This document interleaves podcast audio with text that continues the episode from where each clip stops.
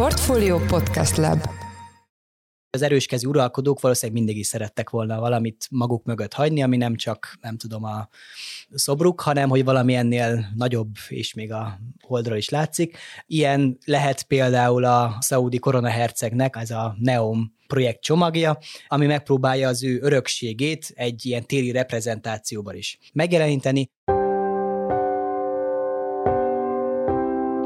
Mindenkit üdvözlünk, sziasztok! Ez a Portfolio Checklist szombati külön kiadása, én Váhidi Bálint vagyok, a Portfolio Podcast Lab munkatársa. 2017-ben jelentették be, hogy Neom néven okosváros tervez a Vörös-tenger északi partján Szaudarábia, a munkálatok pedig tavaly októberben el is kezdődtek. A tervek szerint a megaprojekt részeként felépülne többek között egy kültérési komplexum, a világ legnagyobb vízfelszínen úszó objektuma az Oxagon, valamint a The Line néven elhíresült, mint egy 170 km hosszú és mindössze 200 méter széles, tükrös burkolatú egybefüggő város. A projekt kapcsán leggyakrabban felmerülő hívószavak, mint zéró kibocsátás, fenntarthatóság vagy épp autómentesség mellett azonban nem triviális kérdés, hogy egy modern vagy épp okos város milyen módokon hat a benne élőkre, milyen társadalmi folyamatoknak ágyaz meg a városi életmód, és egyáltalán a kortárs urbanisztika hogy határozza meg egy város élhetőségét. A téma kapcsán mai vendégünk Balázs Bálint építész, a Kortárs Építészeti Központ és a BME Urbanisztika tanszékén működő UF Lab tagja, az ELTE PPK Pszichológia Doktori Iskola hallgatója,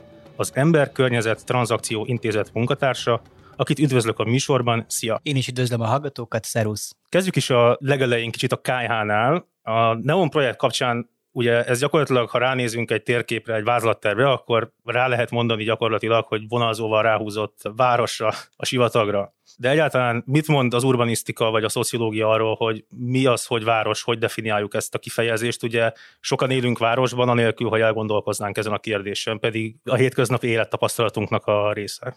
Igen, szerintem nagyon jó ezt a The Line témát ezzel a kérdéssel kezdeni, ugyanis ahány urbanisztikával, vagy ilyen társadalomtudományokkal foglalkozó szakembert megkérdezünk, valószínűleg annyi különböző definíciója lesz egyrészt a Dölájról, másrészt pedig arról, hogy egyáltalán mi is az, hogy város, harmadrészt pedig arról, hogy egyáltalán városnak el lehet nevezni ezt a Line nevű koncepciót.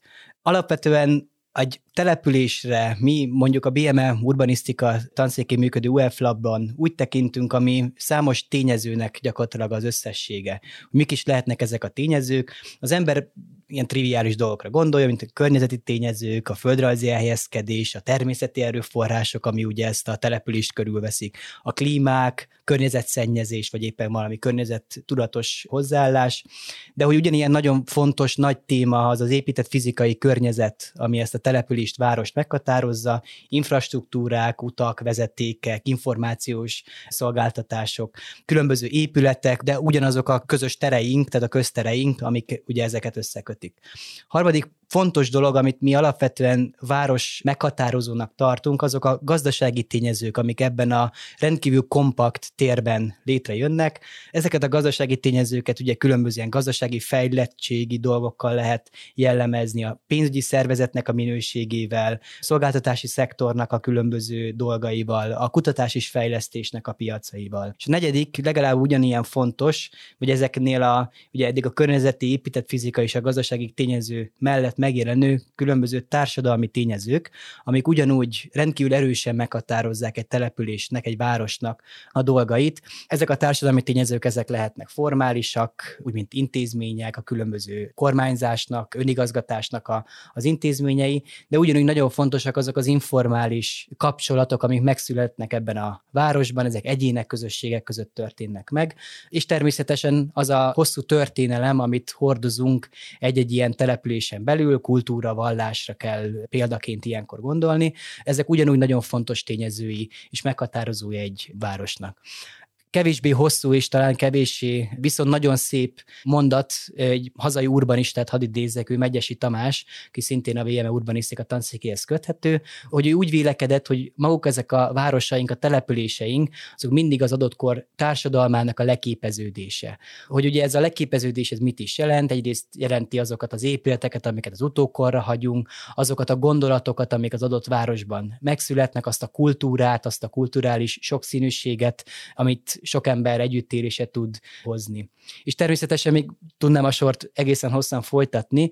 Összességében talán azt lehet elmondani, hogy a város az az, az amiben élünk, hogy, hogy az, amiben a, a mostani 21. századi fejlett, de egyre jobban a fejlődő világot is behálózza, meghatározza, hogy az a sok gazdasági, társadalmi, épített környezeti folyamatnak a, a, az összessége, amiben gyakorlatilag a mindennapjainkat éljük. Külön kiemelted azt, hogy, hogy emberek interakciói gyakorlatilag az, az egy nagyon-nagyon fontos része ennek az egésznek, és rengeteg folyamatot felsoroltál, ami ugye mind komponense egy városnak.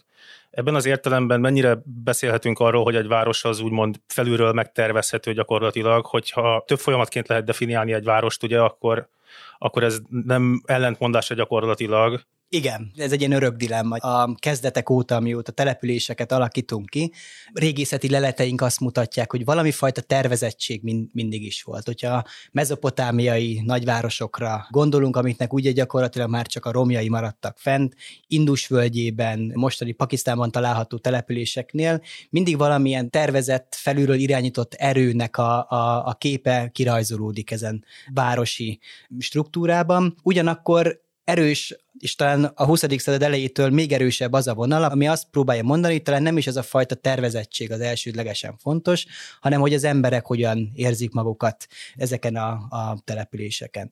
Harmadik szempontként mindenképpen behoznám azt, és ez nyilván a szakmámból is jön, hogy természetesen tudunk városokat tervezni, mégiscsak építész vagyok, és hogy ezt tanították nekem az egyetemen, mint sok kollégámnak, és hogy ezek, ezek a gondolatok, amik megszületnek a, a, a tervlapon, amik nagyon hosszú gazdasági, társadalmi vitáknak is, különböző elképzeléseknek a keresztmetszetében állnak, ezek rendkívül fontosak, hiszen az egyre inkább globalizálódó 21. században így tudunk gyakorlatilag egy előre jól tervezett, a kihívásokhoz könnyen alkalmazkodni tudó települést, várost magunknak megteremteni, és hogy nem csak magunknak, hanem hogy annak az ember tömegnek, aki gyakorlatilag ezeken a településeken élni szeretne. Szóval, hogy azt az alapvető szakmai kiindulást lehet talán mondani, hogy a 21. századra egyre inkább növekvő az az igényünk, hogy minden jobban tudjuk tervezni egyrészt a jövőnket, és hogy ebben a jövőben pedig a településeinket.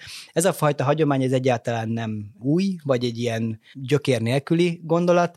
A 19. század végén, a 20. század elején már bőven gondolkoznak azon nagyon nagy mértékben, és viszonylag úgy is lehet mondani, ilyen széles társadalmi vitával, hogy hogyan lehet egy jó mindenki számára egyre jobb várost megteremteni. Ez gyakorlatilag ez a fajta hozzáállás a modern építészetnek, a modern társadalmaknak a kialakulásában, aminek ugye egyenes következménye modern építészetnek a megjelenése, ez az igény ez egyre inkább felerősödik. Amiket most látunk, és ugye itt vagyunk most a harmadik kerületben, hogy, hogy ez is egyfajta ilyen modern várostervezési elvek alapján felépülő városrész, aminek az a célja, hogy a rossz lakó körülmények helyett egy jobb lakhatási helyzetbe rakja az itt lakókat, a Budapestre való beköltözőket, és akkor milliónyi kritika és nehézség megjelenik ezzel a fajta modern várostervezéssel. Kapcsolatosan elsősorban a 21. században látjuk, hogy az autóközpontúság az, ami nehézé teszi ezen városoknak az, él, az élhetőségét. A különböző funkcionális zónáknak a szétválasztása, tehát ahol lakok, ott nem dolgozok, ugyanakkor egy városba tudjuk azt, hogy minél több több ez a, a legelején elmondott ilyen társadalmi kapocs, annál jobb, jobban definiálható, jobb településről beszélhetünk, tehát jó lenne a lakhatást és a szolgáltatást egymáshoz közel tenni, Ugyanakkor, ha kisgyerekes anyuka vagyok, akkor tudjam levinni a gyerekemet a közeli zöld területbe, ahol van egy játszótér, ahol mondjuk én vele tudok játszani, de a fodrászom is közel legyen, a gyereket pedig az óvodába könnyen el tudjam vinni. A fiatal felnőtteknek, fiataloknak az a társas összejöveteles igénye is meg tudjon ezen területeken jelenni, és gyakorlatilag ott tartunk, hogy, hogy, hogy ezeket a modern várostervezési elvekből jövő koncepciókat próbáljuk a mai szemléletünk szerint valahogyan finomítani, kijelölünk olyan irányokat, amik számunkra fontosak, úgy mint okos városfejlesztés, 15 perces városi koncepció, fenntartható város, reziliens város, amik mind próbálják ezt a fajta jó városi teret tervezhetővé, élhetővé és az ott élőknek jobbá varázsolni és az egészet jobbá tenni. Talán valami ilyesmi van ezen Neon projekt mögött is, főleg a Line-nál jelennek meg ugye ezek az okosvárosi feature-ök. Vagy hogy ugye, ha jól emlékszem, ott kimondottan cél az, hogy 5 percen belül legyen rengeteg szolgáltatás, amit az ember a hétköznapi életben ugye használba vesz, és hogy ne kelljen 5 perces időtávnál messzebb utazni gyakorlatilag ahhoz, hogy az ember le tudja élni gyakorlatilag az egész életét. Így van, így van, így van, és egy fontos szempontja ennek a The Line város koncepciónak. A különböző lakótömböket ugye ilyen vasút próbálja majd összekötni, vagy ilyen kötött pályás közlekedés hívjuk mondjuk így, ami rendkívül gyorsan haladna ezen a 170 km hosszú nyílon. Szóval, hogy, hogy talán pont ez az, ami mögötte mozgatórugóként megjelenik, hogy próbálnak valahogy a fejlett világban már megjelent gondolatokat integrálni egy teljesen új városnak az elképzelésébe, aminél értelemszerűen számos kritikát lehet olvasni, mint például azt, hogy valóban kell egy teljesen új várost építeni a sivatag kellős közepén. Lehet-e ezt a város, hogyha a sivatag kellős közepén építem fel, fenntarthatónak neveznem, hiszen rengeteg sok energiába nem csak a CO2 kibocsátás, hanem, hanem tényleg mindenféle egyéb károsanyag kibocsátások kerülne ennek a megvalósítása. Érdemese egy hosszú vonal mentén nekem háromdimenziós térben mozgatnom öt perc alatt az embereket, vagy inkább próbálnám ezt a városi teret széjelebb húzni, nem vertikálisan, hanem sokkal inkább horizontálisan, és abban kitalálni valami élhető dolgot. És a többi, és a többi, és a többi számos olyan kritika felsorolható, amik rendkívül érdekessé teszik ezt a fajta beszélgetést erről a lányról ismerünk a hasonló példát, ahol, ahol, hogy úgy fogalmazzak, ilyen fizikailag nagyon szokatlan, vagy nagyon-nagyon szélsőséges paraméterekkel rendelkező életteret próbáltak emberek létrehozni, ilyen vagy olyanokból kifolyólag. Hát nem is messze Szaudarábiát, ugye Dubaj gyakorlatilag 30 éve az még nem egy akkora város volt, mint a mai napod, is egy rendkívül érdekes városi kísérlet, urbanisztikai kísérlet, vagy társadalmi kísérlet, hogyan lehet rendkívül rövid idő alatt egy ilyen nagy gazdasági pénzügyi központot létrehozni, igen, tehát hogy, hogy az ezekről szóló tudásunk, és hogy ebbe talán a kérdésebe egy picit kihallom ezt a fajta, hogy akkor a, az emberek vajon hogyan alkalmazkodnak ehhez, a, ehhez az ilyen nagyon nehéz körülményekhez. Szóval, hogy maga Dubaj, mint egy olyan extrém példa, mint ugye plázában sielő központ, nagyon magas felhőkarcolók, autók tömkelege köti össze az egyes városi helyeket, de hogy már valamilyen kötött pályás közlekedés, buszok is megjelennek értelemszerűen a, a városban. Aztán egy ilyen érdekes kísérlet, amivel ugyan nem egy vonalzó meghúzott egyenes vonal mentén, de hogy, de hogy próbálkoznak ott a, a sivatag kellős közepén. És tovább lehet menni értelemszerűen egy pár ilyen arab államnak a városára, de ezek a körülmények azért nem annyira ideálisak a, az ember számára, számára, ráadásul valószínűleg nem is legyen ideálisak a természet számára sem, hiszen nagyon nagy energiával, nagy fenntartási költséggel járnak ezeknek a, az üzemeltetése. Szó volt akár Budapest kapcsán, hogy például itt a harmadik kerületben veszünk föl, ugye itt még lehet látni római romokat is, és ugye ez a helytörténetnek egy fontos eleme gyakorlatilag arról, mit tudsz mondani, hogy hogyan hat, vagy mennyire beszélhetünk arról, hogy az ember identitását azt mennyire formálja az a fajta épített környezet, amiben ő él, legyen szó akár városról, akár nem városról, nem feltétlenül tudom, hogy mennyire vannak ugye itt különbségek, és van arról tudásunk, hogy például az ilyen modern, frissiben épített terek kapcsán ez hogyan működik. Igen, nekem talán feladatom is azt mondani, hogy az emberek már nagyon régóta foglalkoznak azzal az épített környezettel, amiben a mindennapjaikat leélik. Igazol valamilyen szinten a fennmaradt mondjuk írásos emlékeknek a, a sokasága, hogy viszont maga az a társadalom tudományi szemlélet, az megint nem egy nagyon mélyen gyökerező, több ezer évre vissza, hagyományra visszatekintő tudományág, amivel mondjuk én is foglalkozom. Ugyanis 1900-es évek eleje óta próbálják az emberek megérteni, hogy ezekben ezekben a nagyvárosokban az emberek hogyan élik gyakorlatilag a mindennapjaikat, ehhez próbálnak különböző tudományos módszertanokat rendelni, ezeket a módszertanokat letesztelni bizonyos városi terekben, és akkor ebből különböző következtetéseket igyekeznek levonni, amely következtetések, hogyha jók, akkor az előbb említett tervezési stratégiákban is utat tudnak maguknak találni. Hogy amit említettél, ez a fajta ilyen kötődéses viszonyok, ezek az 1960-as, 70-es években kezdték el nagyon foglalkoztatni a társadalomtudósokat.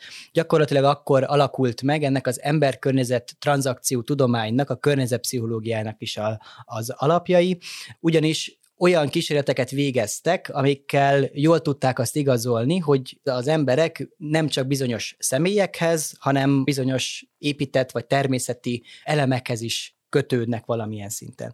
Azóta a környezetpszichológia ezeket a, a kötődéseket különböző kategóriákba, különböző elméletek mentén igyekszik valamilyen szinten vizsgálni. Lehet itt említeni például a lokalitást, élményt, a helyidentitást, vagy éppen a helykötődésnek a, a különböző dolgait. Hogy miért hangsúlyozom ki, hogy ezek nagyon fontosak?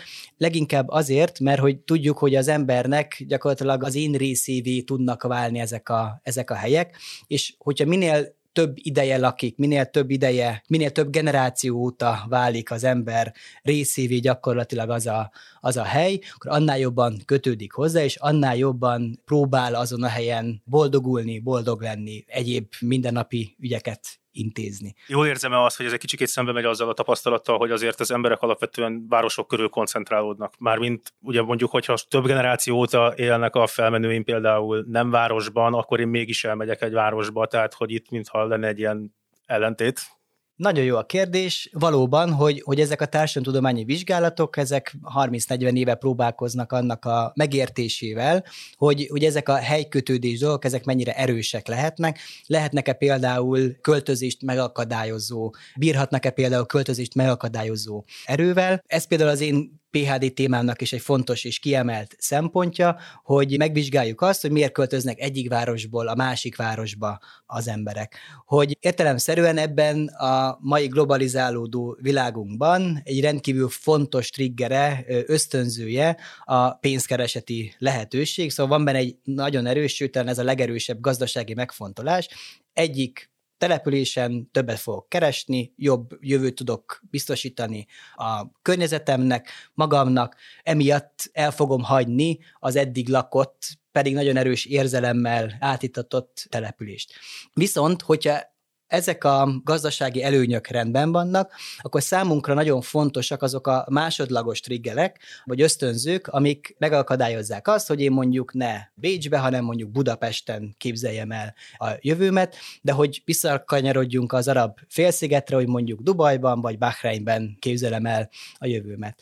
És hogy ezek az öbölmenti országok picit úgy értelmezem, hogy próbálnak különböző projektekkel gyakorlatilag minél inkább attraktívabbnak tűnni nem csak a saját lakossága, hanem a világ minden fajta lakossága számára. Próbálják odavonzani a legagilisabb, a legnagyobb tudással rendelkező munkaerőt, hogyha már a helyet változtat, tehát hogy bejön ez az inger, hogy akkor ő gazdasági megfontolásból elhagyja az eddigi lakóhelyét, akkor őt válasszák, és hogy ott tudja azt a nagyon magas hozzáadott értékű munkáját gyakorlatilag elkölteni, amiből majd az országnak is, az országának is egyel jobb lesz.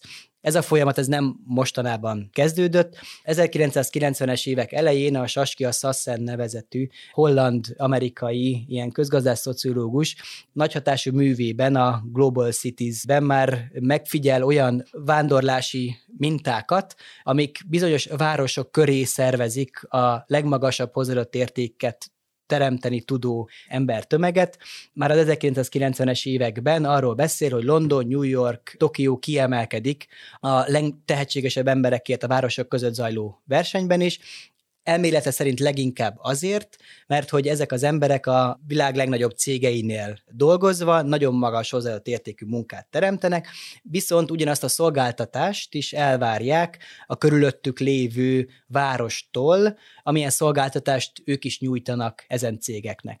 Az elméleti talán igazolja az, hogy, hogy azóta ez a London, New York, Tokió, ez gyakorlatilag mindig az elsődben szerepel a világ leggazdaságilag legerősebb települései versenyében, tehát hogy, hogy, hogy, hogy valóban lehet valami olyan visszatartó ereje, megtartó ereje inkább hívjuk így ezen városoknak, ami, amik nagyban hozzájárulnak ahhoz, hogy a legtehetségesebb, a legmotiváltabb munkaerőt azt helyben tartsák.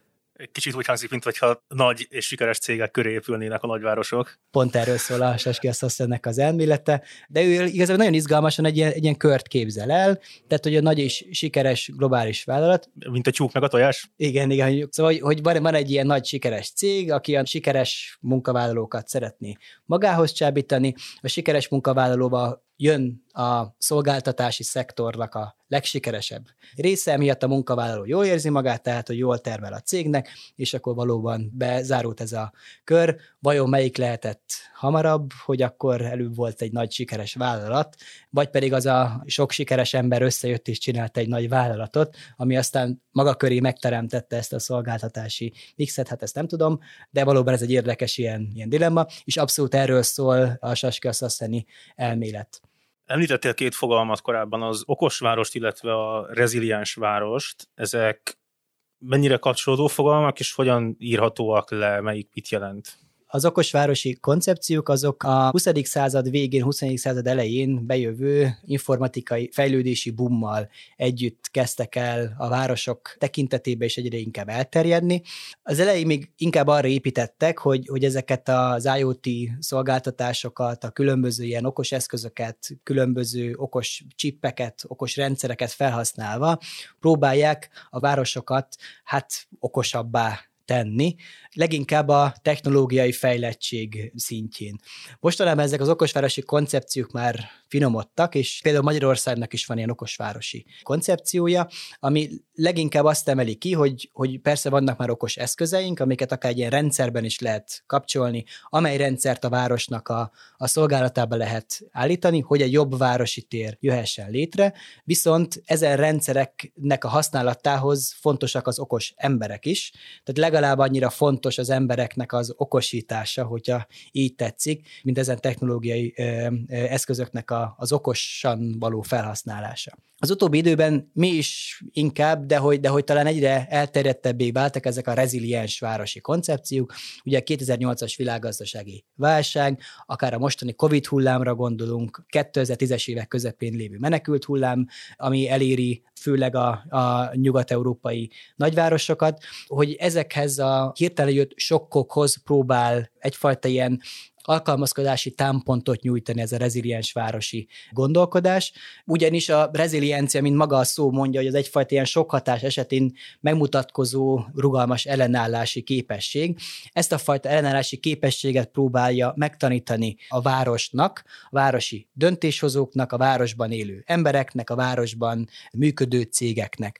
Úgy gondoljuk, hogy ezek a reziliens városi dolgok, ezek leginkább egy ilyen gondolkodási platform eszközeiben manifest manifestálódhat, leginkább úgy, hogy, hogy valóban ez a, az a különböző sokatás tekintetében egyfajta ilyen segítségnyújtás, tehát mindegy olyan toolkithez tud majd a város nyúlni, hogyha ez történik a várossal, nem tudom, megemelkedik a tengerszín New Yorkban, akkor mi az, amit kell csinálni, a Duna elkezd kijönteni Budapesten, akkor mit kell csinálni. Ezek mindezekben a reziliens városi koncepciókban tudnak manifestálódni. Akkor jól értem, vagy jól sejtem, és ugye már ezt is említetted, ez lehet az egyik kulcsa annak, hogy mit jelent az élhető város. Ugye itt, itt már mondtad azt, hogy nem tudom, zöld terület gyakorlatilag, meg közel legyen a szórakozóhely, közel legyen óvoda, iskola, mi kellhet még ahhoz, hogy egy várost azt élhetőnek nevezünk egyáltalán?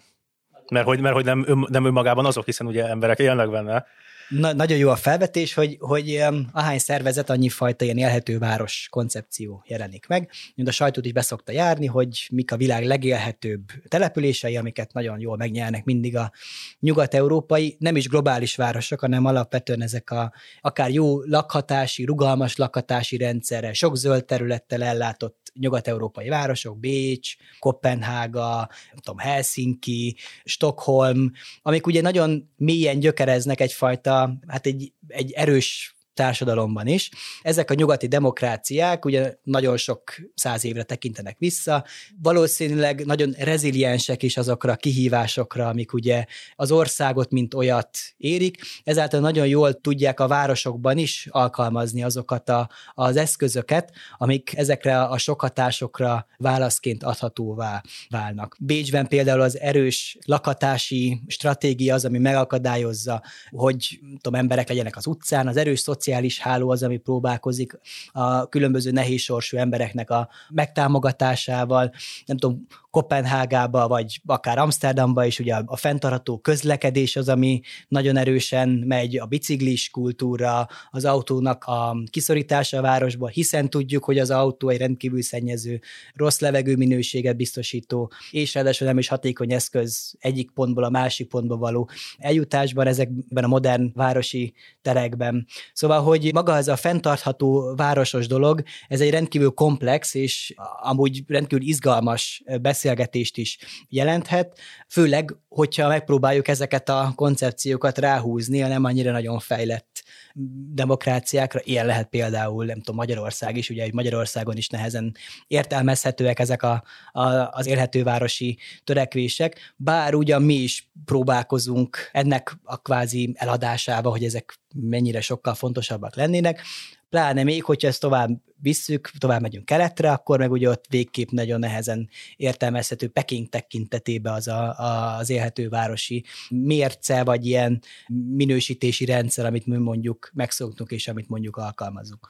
Szóval, hogy az én szempontomból az a fontos, hogy, hogy ezek, a, ezek a koncepciók akár párhuzamosan egymáson is létezhetnek. Lehet egy város élhető, de nem annyira smart bizonyos értékelési rendszer mellett, de lehet ugyanúgy egy város globális város, viszont talán kevésbé élhető, mert hogy nem annyi zöld terület jut mondjuk egy emberre, mint a rendkívül élhetőnek mondott Bécsben. A népsűrűség vagy a tömeg maga az mennyire fontos faktor az élhetőség szempontjából. Úgy tudom, hogy a The Line-t a Neomon belül azt a bolygó legmagasabb népsűrűséggel bíró városának tervezik. Tehát, hogy mennyire számít az tényleg, ugye például, amit mondtál, három nagyváros, New York, London, Tokió, azért azt is tudjuk róluk, hogy nagyon-nagyon nagy a lakosság, hogy ez mennyire faktor a tekintetben, hogy az emberek élhetőnek tartanak-e egy várost. Nem feltétlen az, hogy mondjuk szociológusok mit mondanak róla, hogy szerintük ez élhető.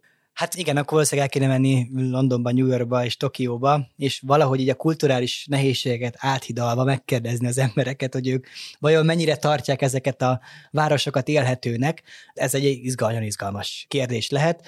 Leginkább azért, mert hogy, mert hogy, mert hogy tényleg, hogy maguk ezek az élhetőségi fogalmaink, ezeket ugye mi nyugaton, vagy hát hogy magunkat nem is sorolom ide, de hogy, de hogy ezt, ezt nyugaton találták, és ott próbálják meg ezeket a városokat valamilyen szinten lemérni, hogy, hogy igen, hogy egy beállt városi struktúrába, ilyen mondjuk Tokió, vagy mondjuk New Yorknak a Manhattan városi része, ugye nagyon nehéz nekem zöld felületet növelnem, hiszen maguk a telkek is rendkívül drágák. Ez nem azt jelenti, hogy mondjuk Bécsnek a belvárosában négyzetméterre levetítve ne lennének nagyon drágák a, a telkek, viszont Bécs település szerkezete történelmileg úgy alakult, hogy vannak benne olyan pufferzónák, amik nem annyira értékesek, nem voltak annyira értékesek mondjuk a fejlesztők számára. Egy okos városvezetés, vagy egy előrelátó városvezetés ezeket a telkeket nem értékesítette, felhasználta, hanem odaadta gyakorlatilag a, az embereknek. Ezáltal tudtak nagyon összefüggő nagy zöld területeket Bécsben megtartani. 60-70 évvel ezelőtt lehet, hogy mint a Manhattanben is így gondolkoztak volna, hogyha tudták volna, mit jelent az, hogy élhető város, de mivel, hogy ezek a vizsgálatok, ezek mostanában, ahogy említettem, 30-40 éve látnak napvilágot, innen már nagyon nehéz azt a beállt rendszert megváltoztatni, amik például a globális városokban megjelentek. Visszatérve a Neon projektre, még egy kérdésem lenne, mégis miért épít az ember egy várost a sivatag közepére? Jó kérdés, hogy ezt szintén többfajta dologból meg lehet közelíteni. Az egyik az az, hogy, hogy igen, hogy az erőskezű uralkodók valószínűleg mindig is szerettek volna valamit maguk mögött hagyni, ami nem csak, nem tudom, a szobruk, hanem hogy valami ennél nagyobb, és még a holdról is látszik. Ilyen lehet például a szaudi koronahercegnek, ez a Neom projekt csomagja, ami megpróbálja az ő örökségét egy ilyen téli reprezentációban is megjeleníteni. Ugye hát egyik legkéresebb téli reprezentáció, hát mi más, mint a piramisok, ugye, hogy, hogy az sok ezer év után is látszódik. Ha valóban létrejönnek ezek a megastruktúrák a sivatag kellős közepén, akkor a szaudi korona hercegő valóban nagyon sokáig emlékezetes marad majd a szaudi nép és valószínűleg az egész bolygó életében. Szóval rendkívül látványosan lehet azt mutatni, hogy, hogy már pedig itt egy nagy formátumú vezető van. Ez egyik milyen személyes véleményem. A másik meg, hogy egész egyszerűen ezek az országok úgy rendezkednek be, hogy egy folyamatos perspektívát kell mutatniuk. Nem csak a saját állampolgárai, hanem a nyugaton élők számára is.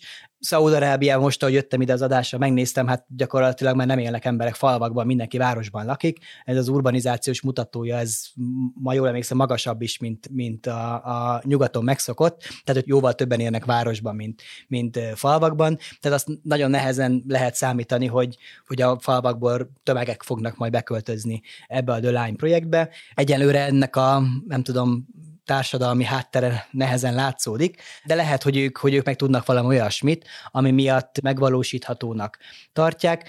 Megint Dubajra szeretnék csak visszautalni, ugye a 50 éve megjelenő, 60 éve megjelenő hatalmas nagy pénzügyi gazdagság létrehozott egy olyan várost, ami előtte hát ember valószínűleg nem gondolta volna, hogy ez létre fog tudni jönni.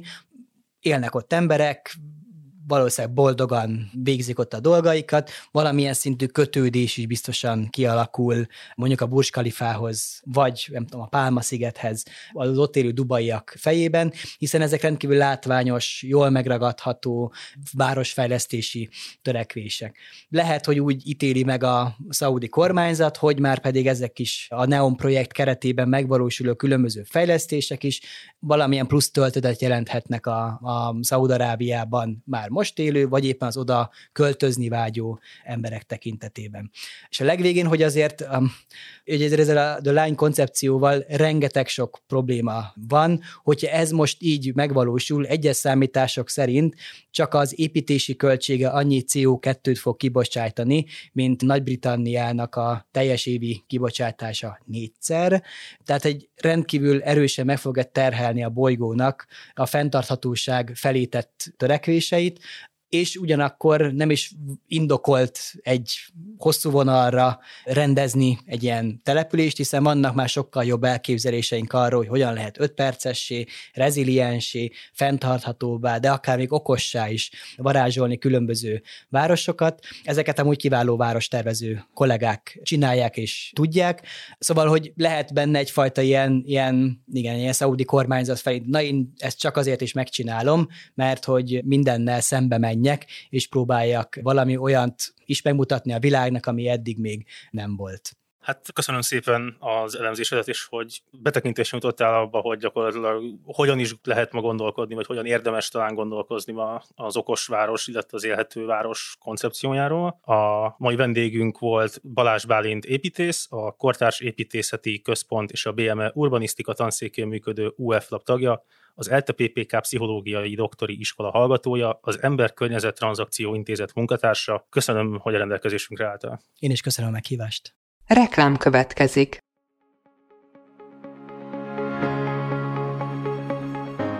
Raúl Müller Lajos vagyok, az Agrárszektor főszerkesztője. Májusban két tematikus konferenciát is rendezünk Kecskeméten az agrofood szektor szereplőinek. A május 22-én tartandó Portfolio Agrofood 2024 konferencia az élelmiszeripari vállalkozások, beszállítóik, a szolgáltató cégek és a kereskedők számára nyújt egyedi betekintést az aktuális trendekbe. A május 23-án megrendezendő Agrofuture konferencia pedig egyedülálló módon tematikus formában foglalja össze a hazai agrárgazdaság fenntarthatósági követelményeit és innovációs lehetőségeit. Jöjjön elő is, részletek és jegyek a portfolio.hu per rendezvények oldalon.